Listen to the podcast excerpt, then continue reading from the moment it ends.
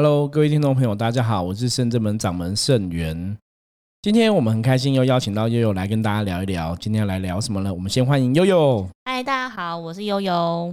对，我们今天要来介绍就是神话世界的宗旨哈，重点来介绍关于神明的事情。嗯，因为刚好刚过完七夕，接着要过什么？要过七月十五，所以要介绍那个当天生日的神明。好，那我们问一下悠悠，七月十五号当天是哪个神明生日？还记得吗？是地官的生日。对，地官是谁？地官就是天地水官的其中一尊，其中一尊没有错哈。就是一般我们讲的三官大帝哈，天官、地官还有水官哈。那七月十五就是这个地官大帝的圣诞。一般以前台语讲这个三三盖公、三赛公，好像我都听过哈。大家不晓得有没有听过？讲中文就是三界公。对，三界公哈，那三界指的是哪三界？天地水。对，没有错。啊，勇敢啊！天界、地界跟水界哈。好，三官大帝的信仰基本上是还是源自上古时代哈，人类对天的想象而产生的神明哈。一般大家普遍的认知啊，三官大帝就是协助玉皇大帝的三位神明。然后因为古时候认为啊。一个天哈，我们讲天，因为古人觉得天就是一切了哈，因为你抬头看到天，对，就代表了一切，所以觉得天宫很大，玉皇大帝很大，他管整个地球、整个世界是非常忙碌的。嗯，那因为以前觉得天地水哈，天是照顾天下万物嘛，然后大地跟水都是生命存活的基本元素、基本要素，所以我们讲古人的信仰常常都是因为生活相关的。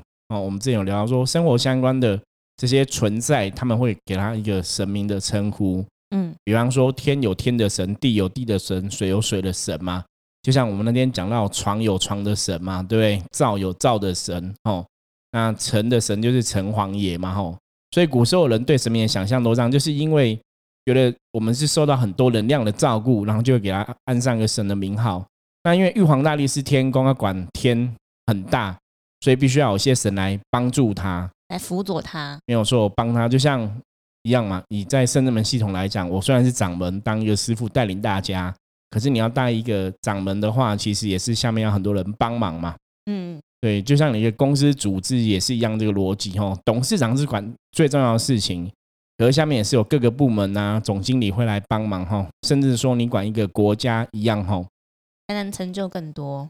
没有错，所以玉皇大帝辖下就是有三官大帝哈，帮忙他管理这个天跟地跟水，我们讲三界嘛哈的事情这样子。师傅，那我想要问，有人说三官大帝的化身就是古代的尧舜禹，这是正确的吗？对，现在有这种说法，就是尧帝、舜帝、禹帝哈，三个就是三官大帝的化身。那我们从传统的道书上面提到啊，其实三官大帝的由来大概有几种说法。一种说法是说，他们是从原始天王口吐九气、七气、五气，然后形成三官大帝。因为三三官大帝的圣号啊，第一个就是天官是上元九气赐福天官，要领元阳大帝，紫薇帝君。然后地官大帝的圣号是中元七气赦罪地官，洞灵清虚大帝，清灵帝君。水官大帝的圣号是下元五气解厄水官精灵洞阴大帝喜谷帝君，所以天官就是九气，然后地官是七气，然后水官是五气所化而成。所以有一种说法说他们是原始天王，刚刚讲嘛，口吐九气、七气、五气化身而成三官大帝。嗯，那另外一个就是我们刚刚前面讲的，他们是因为说。古时候人民对天地水三界的自然神崇拜，我们讲自然神信仰其实有很多，包括什么？有知道吗？太阳星君、太阴星君嘛，对不对？日月的崇拜，包括星星的崇拜，哈，日月星，这都是古时候人对自然神的崇拜，哈。那还有一种说法是，三官大帝是龙王的三女所生的三个儿子。据这个《崇祯收神记》的说法，这个龙王。三女所生的三个儿子都具有神通广大的法力，非常厉害。于是元始天尊就封长男叫上元一品九气天官紫薇大帝，然后次男就是中元二品七气地官清虚大帝，然后三南就是下元、三平、武器、水官、东阴大帝，哦，就是我们讲的三官大帝这样子，这是一种说法。那另外一种说法就是一开始我们知道道教是从谁开始的？张天师吗？对，张天师嘛，吼，在四川开始成立这个道教的时候啊，然后那时候他曾经就是施法，哈，画符啊，然后帮人家治病，所以在道教的信仰里面来讲话，就是祈福消灾解厄是很重要的仪轨。嗯，所以张天师那时候其实就把这个天地水三界的信仰啊，就把它变成三官大帝的信仰，然后表示说三官大帝他们就有功能性，就是可以管这个赐福赦罪还有消灾。哈，就是张道陵所传的这个道教一开始的说法。那另外一个还是有。古时候有上元、中元、下元，哈，根据这个三元节日的信仰，所以有三个神出现，就是三官大帝。那现在民间传的比较广的，哈，最为人知就是刚刚悠悠问到的，就是这个尧舜禹，哈，三帝的德性，哈。我们知道神之所以成为神，重点是什么？德性啊，没有错，哈。我们讲说神一定具备德性，是人类所无法追赶上的，哈。比方说像尧帝。尧帝是因为他是人民爱物的一个人，他的德性跟天可以匹配哈，就像天一样保护天底下全部人这样子，所以就用尧帝来代表上上元天冠大帝。然后舜呢，舜是怎样？最有名是什么？是孝顺，没有错。舜帝是一个很孝顺的人，而且他勤耕劳哈，就是勤耕耘这样子，然后种植农田给大家吃，没有错，没有错。所以他的德性足以报地哈，报这个大地的恩情，所以用它来象征地官大地。然后禹帝嘞，就比较好了解，就是治水。对，下雨治水嘛，对不对？以前我们都讲下大雨，下大雨吼，夏朝的这个大禹治水吼，禹帝他就是治水，所以他跟水的德性是有相关的吼，表示他了解水的德性，那怎么去疏通这样子，所以就用禹帝来代表水官大帝。那这个说法哈是现在流传最多，就大家比较普遍可以接受哈。最早以前呢，三官大帝的信仰啊，还是跟我们刚刚前面讲的，就是自然神的崇拜、天地水有关系。嗯嗯。那只是说，因为人类在思考能量的时候，你还是要给他一个具体的标的物，或我们讲偶像，它比较好去想象，或是有一个具体的可以学习的对象。所以神明信仰常常会变成拟人化。或是说，你真真实的人物有哪些是可以德性相符合的？大家比较好想象，没有错，所以才会有尧舜禹三帝的德性互相配合嘛。我举个最简单的例子好了，比方说你们家的城镇啊、城市地区啊，哦，像有些人可能他的阿公啊是很怎样，很热情帮人家，以前或是以前这个里长很热情助人，对不对？就有一种说法，就是他如果再生的时候都很努力积极，在很热情在帮助别人。死后如果德性是足以跟神匹配的话，你知道他就被封成什么神吗？土地公吗？对，没有错，土地公 吼，就是他的神性的德性会跟人再生的时候状况是一样的。这边也可以顺便跟大家聊到哈，我们之前在讲修行很重要嘛，前一个节目我们讲到修行要修不是人嘛，嗯，对，跟道玄聊到的那个内容，对，因为修行就是你要把你的德性往上提嘛，就像你读书一样嘛，你一定是要往上爬嘛。对，考试你要求分数更高嘛？那当然，我觉得考试那个东西是主要分数更高，是说我要比自己现在要比之前更好，自己跟自己比。对，我们有句话叫“学无止境”嘛，嗯，所以你必须要一直努力的学习，让自己懂的东西越来越多，智慧要越来越高。所以，让修行这个事情也是一样，就是你要让你的德性越来越高。所以，有个目标可以学习的时候，大家会比较好去想象。那你德性越来越高的时候，如果你这个德性跟神明的德性是差不多的时候，我们讲嘛，这时候这个人就变成什么？变成神，不是人。对，就变成神，不是人嘛，吼。所以修行最重要一个东西，我我讲个简单的意思，哈。如果你是一个非常开开心心、都很快快乐乐的人，然后平常你也不拘小节。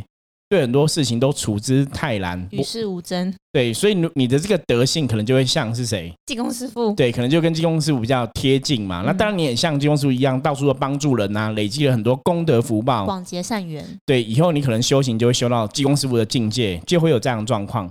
所以，我们讲能量是一个吸引力法则，什么样能量就会得到什么样的结果，没有错。所以这是大家要知道哈，我们之后也会陆续跟大家分享关于修行的这些话题，就是到底要怎么修，你要怎么修才能是一个正确的修行方法。最重要的是你在生的时候，阳间的时候，你就要好好修行，你要让你的能量就跟神一样，而不是说很多人都讲说啊，等我离开地球的时候，对不对？我以后就有很多时间可以修啦什么的。我们常常跟很多朋友讲，说是不可能的事情哦。因为记得师傅有讲过，能量是一种惯性。对，能量是种惯性。你再生的时候没有做到这个事情，你死了离开地球，有点困难。基本上你也不会做。嗯，你了解这个意思吗？就是说，比方说，好，我今天是一个不喜欢跑步的人，我再生都不会跑步。我说没关系啊，我以后离开地球了，我多的时间我都会跑步。我说不可能哦，因为你就不喜欢跑步，那个能量是会延续的。所以这是最重要的修行，绝对是跟能量法则有关系。那能量法则就是你种什么因就会得什么果，你做了什么样努力，你行塑自己的能量是怎么样的范围。嗯，了解这意思吗？明白。就你的能量是怎么一回事，你以后就会到什么样的地方去。再举个例子来讲，比方说你很喜欢唱歌，喜欢，你常常都去唱歌，你的歌声就可能会越唱越好嘛。或者说会有一定的水准嘛？练习有差。对，所以你以后你可能就会找到很多跟你志同道合的朋友，大家都喜欢唱歌，你们可能就有一个唱歌的社团啊，会有唱歌 group，对不对？嗯，这就是能量吸引力法则。你是什么样的人，就会到什么样的地方去。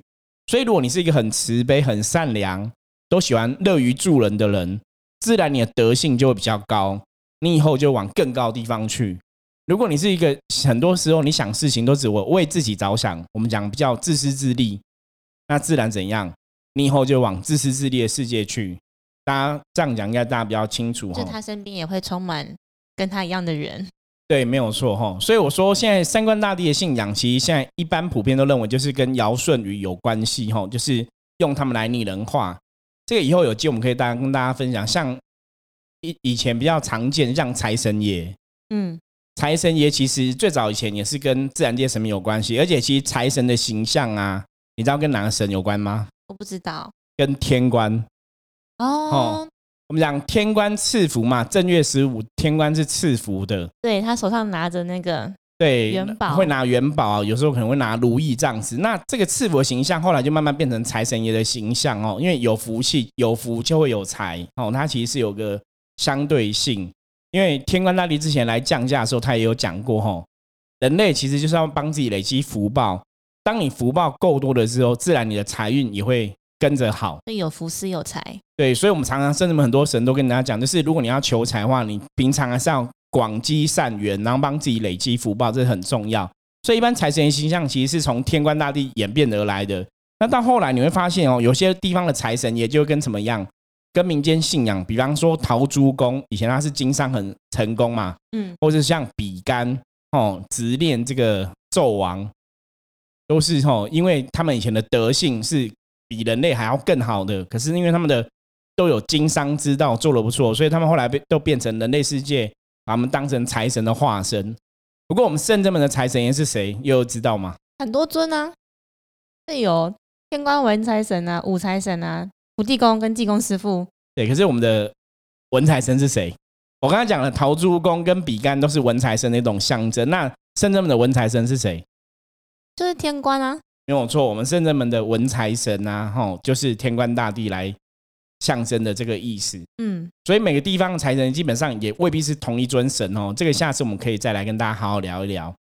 所以我们现在要讲到三官大帝，像天官赐福、地官赦罪、水官解厄。刚刚讲过嘛，道教刚开始张道陵、张天师的安排，就是他们就是来帮众生祈福消灾跟解厄的。因为众生在人生的当中，常常会有些灾厄啊，哦，可能出现，造成人生很多不顺利。那宗教的演变，通常来讲是为了人类解决问题，对，没有错。所以要帮人类解决问题嘛，所以就有天官赐福、地官赦罪、水官解厄的这个状况出现。那我们聊再聊到七月十五是中原地官赦罪日嘛？上次我们讲说中原普渡是因为七月十五是中原地官的赦罪日，然后跟佛教的盂兰盆会的信仰结合在一起。那赦罪这个概念有个最重要的东西，就是如果你希望你的罪，这个罪悠悠知道是要赦什么罪吗？对，我也想要问师傅，是赦过去式吗？还是现在式？这个问的很好哦，因为这个罪基本上是累世累劫的罪都可以求开赦。那为什么累世累劫都可以求开赦？哈，因为有个说法是说，上天有好生之德嘛。那当然，如果人类的罪，你犯了错，以前我们可能不懂事，你不小心犯错了，只要你愿意怎样，诚心忏悔，没有错，诚心忏悔，然后你就可能可以求着这个地官大帝帮忙赦罪。因为在信仰的角度来讲啊，如果众生的罪啊是无法被赦免的，你可能就被这个罪的这个业力怎样压垮嘛？对，束缚绑住，你知道吗？那你就会永无翻身之日。所以有一个很慈悲的神出现了，来帮忙大家求，就是总是要可以让众生可以赦罪。大家知道是哪个神吗？这是地官啊？不是，对，地藏王菩萨救苦真人哦，其实就是我们讲的太乙救苦天尊哦。所以在道教的法事科仪来讲啊，就是管超度的神啊，其实就是太乙救苦天尊，而不是地藏王菩萨哈。地藏王菩萨基本上是佛教的神明，所以在农历七月。其实很多地方如果做超度法会，哦，一般现在信仰是讲普度功嘛，对不对？面南大士。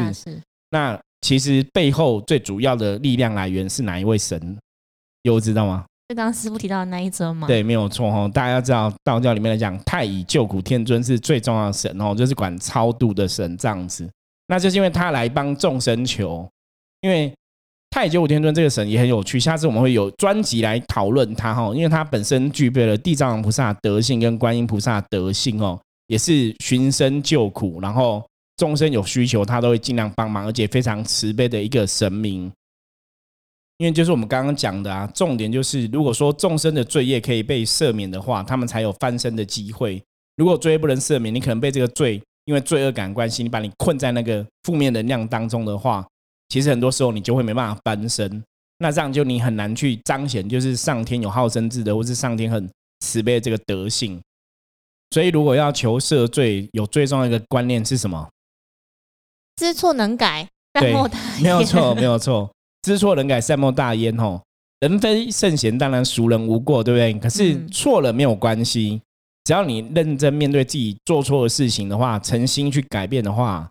神都会给机会吼，就要认错，不要死鸭子嘴硬，要面子。对，因为其实我们发现人类世界的很多问题啊，很多时候大家就是你做错事情，其实你怎样，你不愿意认错。那很多时候你如果真的认错了，就是哎，我可能没有自己想的那么厉害，或是我真的不小心做错事情了。嗯，只要你愿意认错的话，我相信大家都会给你机会。对，再一次的机会嘛。很多时候其实都是这样子嘛。我们有时候看一些电视节目啊，对，有些艺人朋友可能犯了一些错误，因为他们最大家最常见嘛。你可能真的诚心忏悔、诚心道歉的话，其实大家都愿意给你机会。嗯，可是如果你都死鸭子嘴硬、死不认错，你发现那个结果后来都会越来越糟嘛？对，大家就会完全很抨击，然后就是网络酸民就会都浮浮出水面。就像那种一般法法律的部分呐，你如果说真的犯错的话，你跟法官忏悔的话，对，有的罪他会量轻嘛。所以赦罪，我们刚刚讲的重点就是，真的犯了错，就是要诚心忏悔，就会有个这个机会。之后，那我想要问，就是如果我今天真的想要诚心忏悔，我想要请地官帮我赦罪，那我是自己内心想就好了吗？我观想，他就会，我知道在那一天观想，他就会帮我做这件事情吗？应该这样讲哦，能量法则基本上来讲，你还是要有行动，了解我意思吗？行动会代表那个能量才有办法去运转。对，要去庙宇。宗教的行为，哈，比方说宗教上有很多法会啊，消灾解厄法会，基本上来讲，你当然还是要参加一个法会，那个能量才会启动。那你说，我们如果从自己的内心去改变，可不可以？当然还是可以啊。我内心愿意去诚心祈求这个神明帮忙，哈，他必然会帮忙。所以这个有一个东重点，就是你还是要祈求啊，嗯，你要发出那个讯号嘛。你不能想说好，那我心里自己认为说我好，我做我做错事了，我愿意改变，没有错。这个想法也会有它的影响，可是这个影响会比较小一点，因为能量这个法则基本上来讲，当你就是有一个行动产生的时候，透过法会的功德，因为法会功德通常是很多人一起一起举办嘛，然后再透过神圣力量去加持这个法会，所以它的力量基本上会比你只是想还更大。我们举个简单例子来讲哈，通常众生会想参加法会，一定是希望说借由这个法会功德得到自己想要的结果嘛？对。对，因为你有这个意念嘛，所以你才会有行动去参加这个法会嘛。所以你去参加这法会，它其实同时这个行动也会怎样？被实践也会加强你的意念，吼，嗯强化你的意念，所以那个能量的运转才会比较容易成功。我们讲说，其实法会通常也是在放大你的意念，因为我有个念头想法产生，我想要求上天帮忙我赦罪，我想要求地官大帝赦免我以前可能做错事情的罪业，我有这个心念出来，然后我必须透过一个行动，它会对我这个心念会有加分。所以基本上来讲，宗教行为是顺着人类的行为在产生的。所以当有这样一个法会出现的时候，你去报名参加法会，会比你只是心里想会更为有效。可是倒不是说你自己想没有用哦，自己想还是有那个作用。可是可是可是只是说你通过更多的行动去加强这种意念，效果一定比较强嘛。比方我们举个简单例子，比方说有些人想说我想要运动，我想要健身，你有这个想法出现，对不对？你当然可以在家自己跳一跳啊，跑一跑啊，也可以嘛。可是这个时候，如果你去健身房，你可能付了钱了，表示我有这个意念嘛，我要因为我付钱，我必须要去使用这个器具，嗯，才不会浪费钱嘛。然后去健身房，有些时候还可以怎样？看到大家都在跟你一起运动，对，而且有教练会督促你嘛，所以你会更有这个意志力，所以那个事情就会更容易成功。所以我们常讲，很多时候意念跟行动是要配合上的，所以你有这样的意念，你要加上行动，它的效果才会比较大。嗯，甚至是加倍，所以为什么宗教的仪式当中有很多很多仪式的产生，不管是消灾的，不管是解厄的，或是祈福补运的，这些仪式基本上来讲都是透过这些仪式的举行，加强我们的意念，然后再透过这些仪式的举行，跟我们所谓的高龄或是神圣的神明仙佛祈求他们的加持，所以那个帮助力量基本上都会更大。嗯。那也想要问师傅，就是那我在报名这个法会之后，我本人一定要到吗？我常常讲哦，参加很多法会活动，最好是本人到，会更为有效啦。那只是说，有人应该很了解哦，现在怎样，工商社会嘛，嗯嗯，大家其实平常都都很很忙，然后假日难得放假，也会想要休息一下哦。那我知道有些人工作室真的很忙碌，或者是有些人是做服务服业务，业，就会比较难嘛，吼。所以这个时候，其实你虽然只是报名化，还是有那个力量，没有错。这个就是看各个地方的，不管是宫庙啊、主事者啊，或是这个举行法会的这个师傅啊、哈法师等等，我觉得他们的功力德性还是会有那个差别在。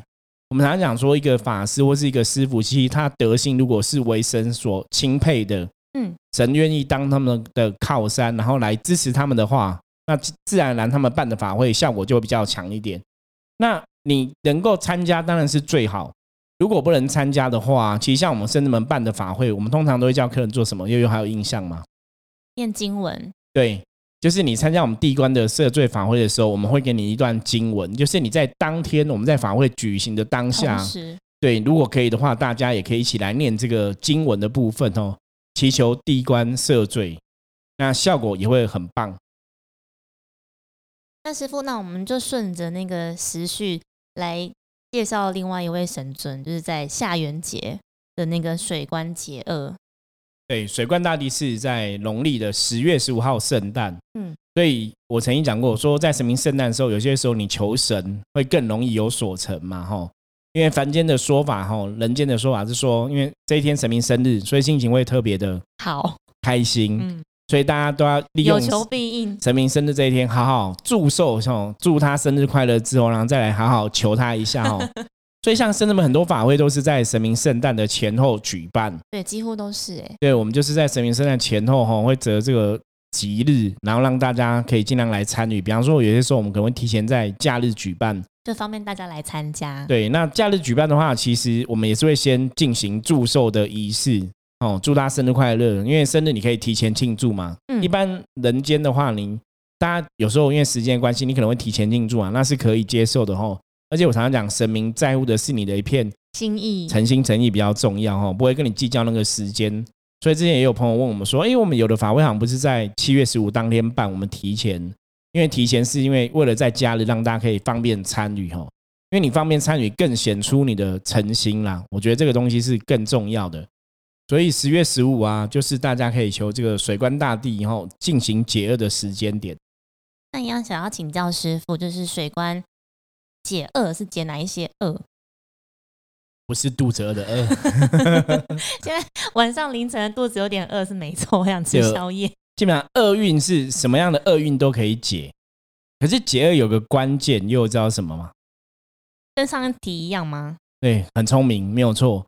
你要求解厄之前呢、你还是要先怎样？先忏悔，忏悔。因为会有厄运的产生，必然是你有某种行为。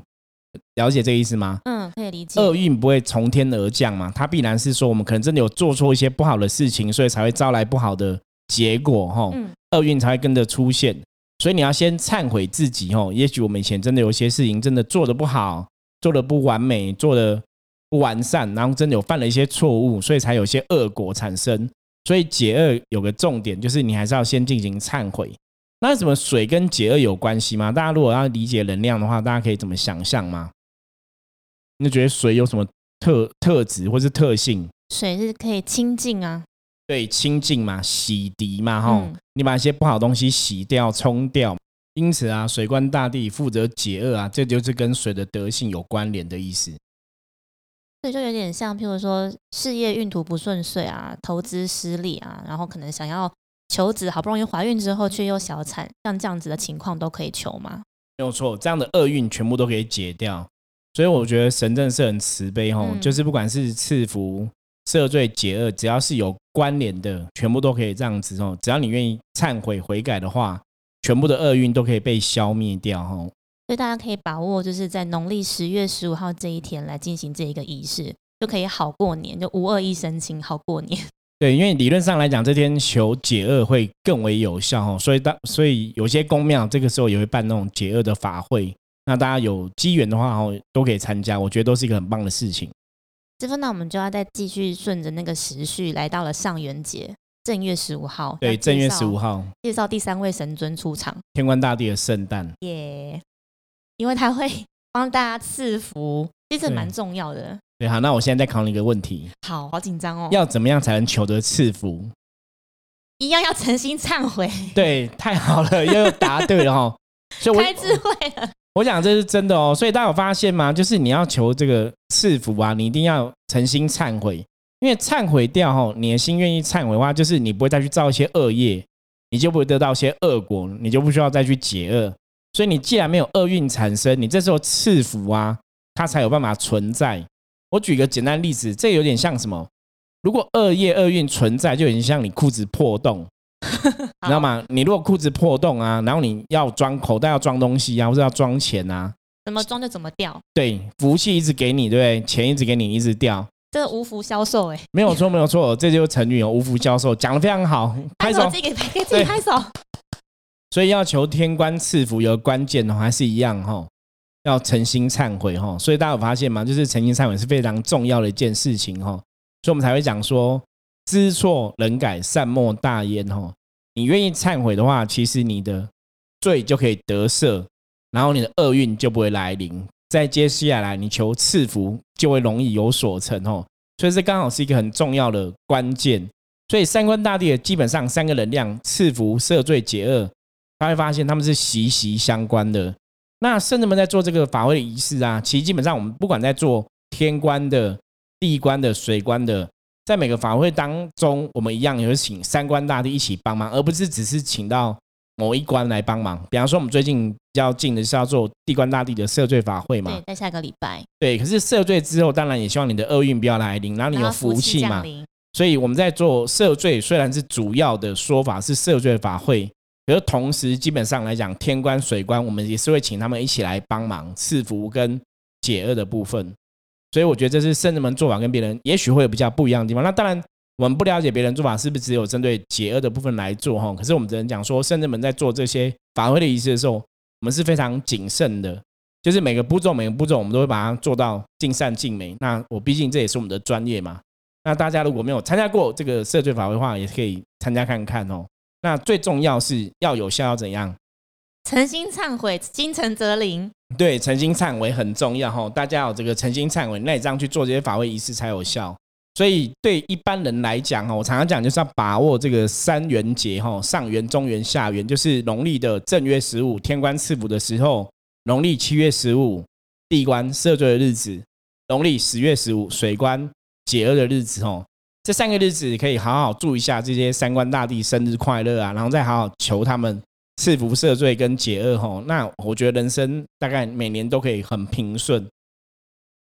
那我们即将在国历的八月三十号礼拜天进行这个中原地官大帝圣诞呢祭赦罪的法会，就欢迎大家可以报名，而且我们一个人的报名金额非常的亲民，只要六百块钱。报名链接呢，我们会放在下方的资讯栏。好，如果大家有需要的话，可以报名。然后，如果你想了解更多的话，我们也会有说明这样子。那我们今天的节目三观大地的介绍就到这里。欢迎大家可以加我的 Line 或者 IG 跟我取得联系。那有任何问题或是有更多你想知道主题，都可以告诉我们。那我们今天谢谢悠悠，谢谢大家，谢谢大家，大家拜拜，拜拜。